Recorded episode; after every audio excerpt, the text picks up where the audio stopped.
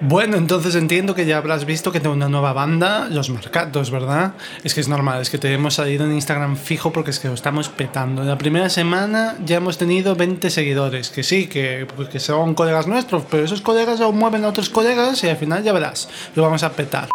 Mira qué guapo el logo que nos ha hecho nuestro batera, chaval. Es un acento. Es mazo icónico, ¿eh? O sea, es como la movida esta de los Red Hot Chili Peppers, ¿sabes? Y mira, mira, mira, mira, mira lo que te he traído. ¿Qué? Está guapa, ¿eh? Lo que pasa es que la tienda esta de camisetas es bastante mala, tío, porque mira qué mal queda el rojo sobre el negro. ¿Quién lo iba a decir, tío? Es que no la puedo hacer ahí porque es un fallo de impresión fijo.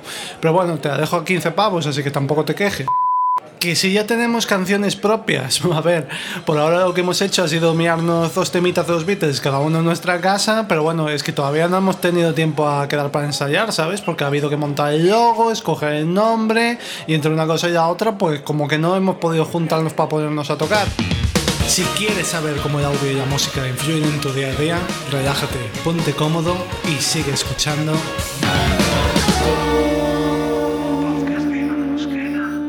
Muy buenas a todos y bienvenidos a Marcato Podcast. Hoy vamos a hablar de músicos dando la nota. Y es que la verdad es que si nos paramos a pensar, todos tenemos un hermano, un primo, un amigo, un vecino, un colega, lo que quieras, que anda por ahí siempre metiéndose y saliendo de grupos, de grupos de música. Casi cualquiera de nosotros tenemos un músico en nuestro alrededor y ese músico es el que anda por aquí un poco de picaflor, que hoy está en un tributo a no sé quién, mañana está en una banda de versiones a no sé cuánto, pasado está en un grupo propio o quizás están todos a la vez. Y si no lo conoces, párate a pensar que quizá lo seas tú. Pero es que aún así, aunque lo seas tú, como son una plaga, pues vas a tener a alguien cerca tuya que esté haciendo exactamente lo mismo. ¿Y qué pasa con esto? Pues que bueno, cuando tú te juntas con un grupo de personas y decides montar un grupo, hay gente como que no tiene muy claro este orden de prioridades, es decir, de por dónde empiezo. Parecería que para algunos lo lógico sería pensar en la música, ¿no? Al igual que cuando tú montas una empresa, lo primero lo que sueles pensar es en el modelo de negocio, en el producto, en el cliente al que te vas a dirigir. Pues lo lógico para un grupo sería pensar en la música que van a componer, en el género, qué tipo de personas la van a escuchar y ese tipo de cosas. Pero la realidad es que no pasa esto. La realidad es que empezamos como la casa por el tejado, como se suele decir, ¿no? ¿A raíz de qué viene esto? Pues básicamente a raíz de un poco yo creo, de la costumbre que nosotros tenemos de la música que hemos ido mamando. Los grupos que nosotros tomamos como referencia, que los conoce cualquier persona, ¿no? Que los mencionas en la calle y cualquiera se gira, que llevas una camiseta de ese grupo y la gente lo, lo identifica, pues nosotros lo asociamos con eso. Lo asociamos con que un grupo tiene que tener un nombre desde el primer minuto, tiene que tener un logotipo desde el primer minuto, debe tener montadas 29 redes sociales y que con eso ya a partir de ahí, si eso si eso nos juntamos y empezamos a componer y empezamos a hacer cosas. Es un poco generalista, ¿vale? Porque yo entiendo que, bueno, que no todos lo hacen de esta manera y tampoco quiero decir que sea una cuestión de que la gente lo haga eh, porque sea tonta, ¿vale? Porque yo también he estado en esa situación, en, en, los primeros grupos en los que yo participé o que monté, pues también tomamos este tipo de decisiones a veces, de pararnos a pensar durante días y perder horas de ensayo pensando cuál va a ser el nombre que yo voy a poner y para el logo qué podemos hacer, no sé qué, no sé cuánto. Y son unos esfuerzos que si realmente te tomas el grupo como un hobby, no te estás tomando como algo profesional, ¿no? Pues eso, pues es un primer grupo que montas con unos colegas, pues a ver, tampoco tiene la mayor repercusión, ¿no? Porque sí que es verdad que después pues empezaba a mover el grupo y que quizá te va bien y bueno, y al final tienes suerte y te funciona el nombre ese que te pusiste hace 25 años y el logotipo pues igual lo, lo adecuas un poco, aunque ya no sería el primer caso de una banda que empieza bien con un nombre o bien con un logo mientras están así como en esa fase de colegueo y que una vez consiguen dar el salto ese profesional, pues cambian todo el planteamiento del grupo, ¿no? Y le cambian el nombre, y le cambian el logo, y le cambian absolutamente todo. Entonces, bueno, como yo decía, yo también he estado en esa situación, ¿no? De, de priorizar cosas que realmente no son relevantes en ese momento y que no solo es que no sean relevantes, es que aún encima van a ser más contraproducentes en el futuro, porque vas a hacer una serie de inversiones tanto de tiempo como a veces de dinero que no te va a repercutir en nada positivo, que no te va a repercutir en nada. Porque al final cuando nosotros hacemos este tipo de acciones, tenemos que visualizarlas como lo que son, porque estas acciones tenemos que verlas como lo que son, que es branding. Y digo branding y no marketing porque tanto la elección del nombre como la elección y composición del logotipo lo que va a hacer es fidelizar y hacer que estemos en la memoria de nuestro oyente o de la persona que consuma nuestra música. Mientras que si hiciéramos esas acciones de marketing estarían más orientadas hacia la parte de ventas, de beneficios económicos, que también vamos a comentar más adelante que son importantes, ¿vale? Que no tenemos que tener ningún tipo de reparo a querer vender nuestra música, ¿no? Pero todas estas acciones lo que van a permitir es eso, es resumir nuestra idea de grupo en estos dos conceptos, como pueden ser el nombre y el logotipo, y que nosotros le podamos dar las distintas aplicaciones para los discos, para camisetas, para cuando se nos vea en un festival, etc. Y es que además tenemos la suerte, los músicos están en un terreno creativo, ¿no? ¿Y que por qué digo esto? Pues bueno, porque a veces la gente estas acciones rehuye de ellas. Precisamente por eso, porque les recuerdan algo comercial, les recuerdan a, venderse, les recuerdan... Y claro, como estamos en un terreno eh, artístico, ¿no? Y, y liberador y no sé qué, como puede ser el arte, pues a veces es como que hacer cosas que repercutan en beneficio económico o en ventas nos, nos parece sucio. nos parece así como, como algo sucio y algo de lo que tenemos que huir y no, es que cuanto más libre y más artístico y más huyamos de lo comercial, mejor. Y realmente el tiempo y la historia de la música moderna, ¿no? de la industria musical, mejor dicho, nos está llevando a contraria con todo eso. ¿vale? Hemos tenido grupos que se han ido adaptando a sonidos comerciales porque ellos mismos sentían esa necesidad de evolucionar al escuchar estas nuevas tendencias que sentían. Es algo orgánico y es algo natural que nos surja. Y además que nosotros a nivel cultural también lo, asociamos como algo más orgánico, ¿no?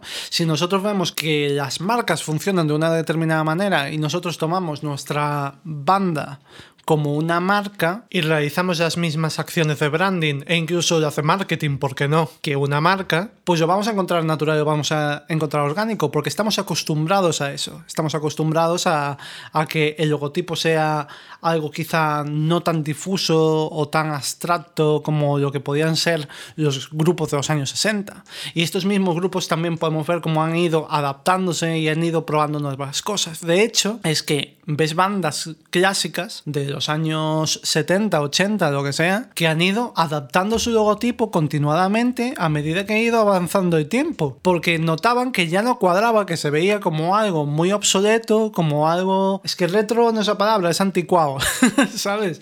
Lo veían como algo anticuado y al final decían, no, es que necesitamos darle una vuelta de tuerca. ¿Y qué pasa? Que si es una banda ya posicionada, probablemente el naming, que es el nombre del grupo, pues sí que ya no van a tocar porque ya lo tienen posicionado, porque ya son conocidos y tal. Pero dependiendo del el grado ¿no? Eh, en el grado de popularidad que tú tengas, pues te puedes tomar hasta la idea de poder cambiar el nombre más adelante. Aunque, de todas maneras, no habrías tenido esa necesidad si hubieras pensado estas cosas con cabeza y si hubieras tenido el orden de prioridad claro. Entonces, ¿qué es lo más típico que yo me encuentro? Pues yo me encuentro a gente que se junta, ¿no? Que monta un grupo y que ya al día siguiente ya tiene el nombre del grupo con sus respectivas 5 o 6 redes sociales activas y que llegas al primer concierto que dan y en el primer concierto ya te tienen que sí camisetas, que te tienen bolígrafos, que ya te tienen hasta un EP que grabaron en el piso de uno con el logotipo y con la portada y con absolutamente todo. Y este tipo de acciones al final, nadie que no sea un muy buen colega tuyo va a querer llevar el logo de tu banda en una camiseta. En este punto en el que tú te encuentras. Por varios motivos, además. Primero porque es que tu logo, si lo has hecho tú y no eres un diseñador gráfico, probablemente no esté ni bien ejecutado.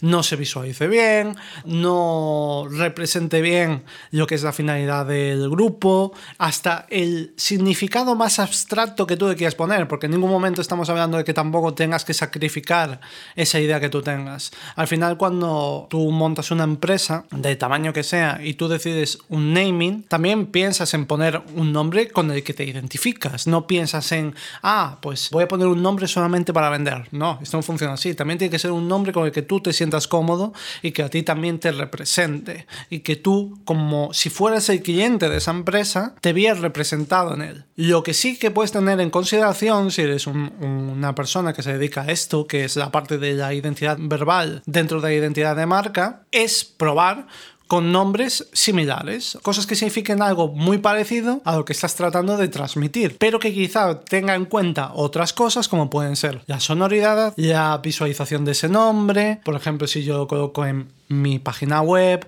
si el día de mañana aparezco en un cartel de un festival. Y esto cuando tú te metes en un estudio de, de, diseño que trabaje la identidad visual y la identidad verbal simultáneamente, lo tienen todo en consideración. Es decir, van a tener en consideración cómo ese nombre se va a visualizar en todo este tipo de ámbitos, o lo deberían tener. Y eso tú como músico no tienes por qué tener en consideración porque no es tu trabajo, y yo lo entiendo. Pero debes confiar en un profesional que te diga, toma esta decisión por porque yo creo que va a ser mejor. Dentro de que ambos encontréis un punto en el cual estéis conformes, no es cuestión de decir, ah, no, pues yo se lo dejo todo a mi manager y que mi manager ponga el nombre que le dé la gana y que ponga el logotipo que le dé la gana y que monte las portadas como le dé la gana. Nunca funciona de esta manera. Hace poco, por ejemplo, hablé de Rosalía en mi canal de YouTube, que te dejo los enlaces en la descripción del podcast, hablando del nuevo disco que ha sacado, que es Motomami. Y en una parte del vídeo te hablo de Motomami no solamente un disco, sino que es una marca porque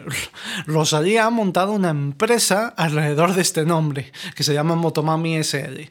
Entonces, cuando conviertes este disco en una marca, le das una identidad de marca y de hecho todas estas estrategias de difusión, de dar a conocer y a que integrar en la memoria de sus oyentes lo que es el nombre del álbum por medio de los hashtags y los trends en Twitter, en Instagram, el hecho de lograr que la gente grafitee las calles con el logotipo de la mariposa, todo eso son acciones de branding que finalmente repercuten en que el oyente de Rosalía se sienta más fidelizado y se sienta en este caso pues una motomami. Y cuando además ves vídeos explicándote todas las referencias a nivel de diseño gráfico, a nivel de identidad visual, ¿no? Que giran en torno al disco y conoces el equipo de dirección de arte, de branding y de nuevo también de marketing que hay detrás, ves que todo conecta y que no es un equipo de marketing que esté sacrificando lo que opina Rosalía para poner lo que a ellos les apetece poner,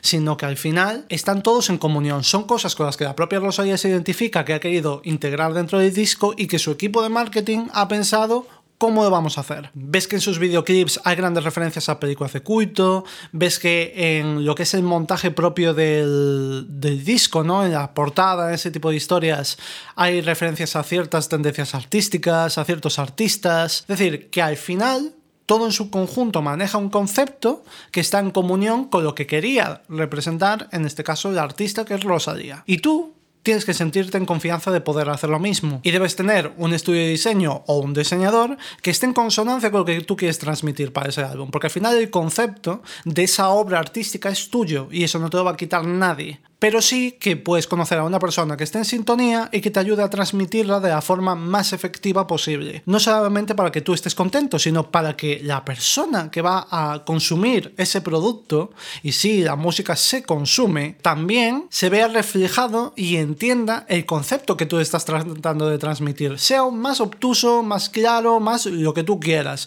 pero que al final pueda discernirlo y pueda entenderlo, que no tenga que esperar a que saques una entrevista dentro de 40 ocho años para saber lo que querías representar ahí, ¿no? Por ponerte un ejemplo, que seguramente que lo tengan muy presente, esto lo notas mogollón en los carteles de los festivales, donde en ocasiones te dejan utilizar tus propios logotipos y, tus propias fuentes. En muchas otras no, porque se prima la consonancia visual de la estructura del cartel frente a las prioridades de cada grupo o solamente se deja utilizar lo que es la tipografía original a los cabezas de cartel. Y si te das cuenta, en muchas ocasiones, si les permiten utilizar pues, la tipografía o el logotipo que ha montado esa respectiva banda, es muy complicado localizarlos visualmente, hasta si tú eres el miembro dentro de ese grupo Que al final es como, como el meme este del grupo de black metal, que sus logos parecen las arrugas de una silla de oficina vieja, pues es exactamente lo mismo, ¿no?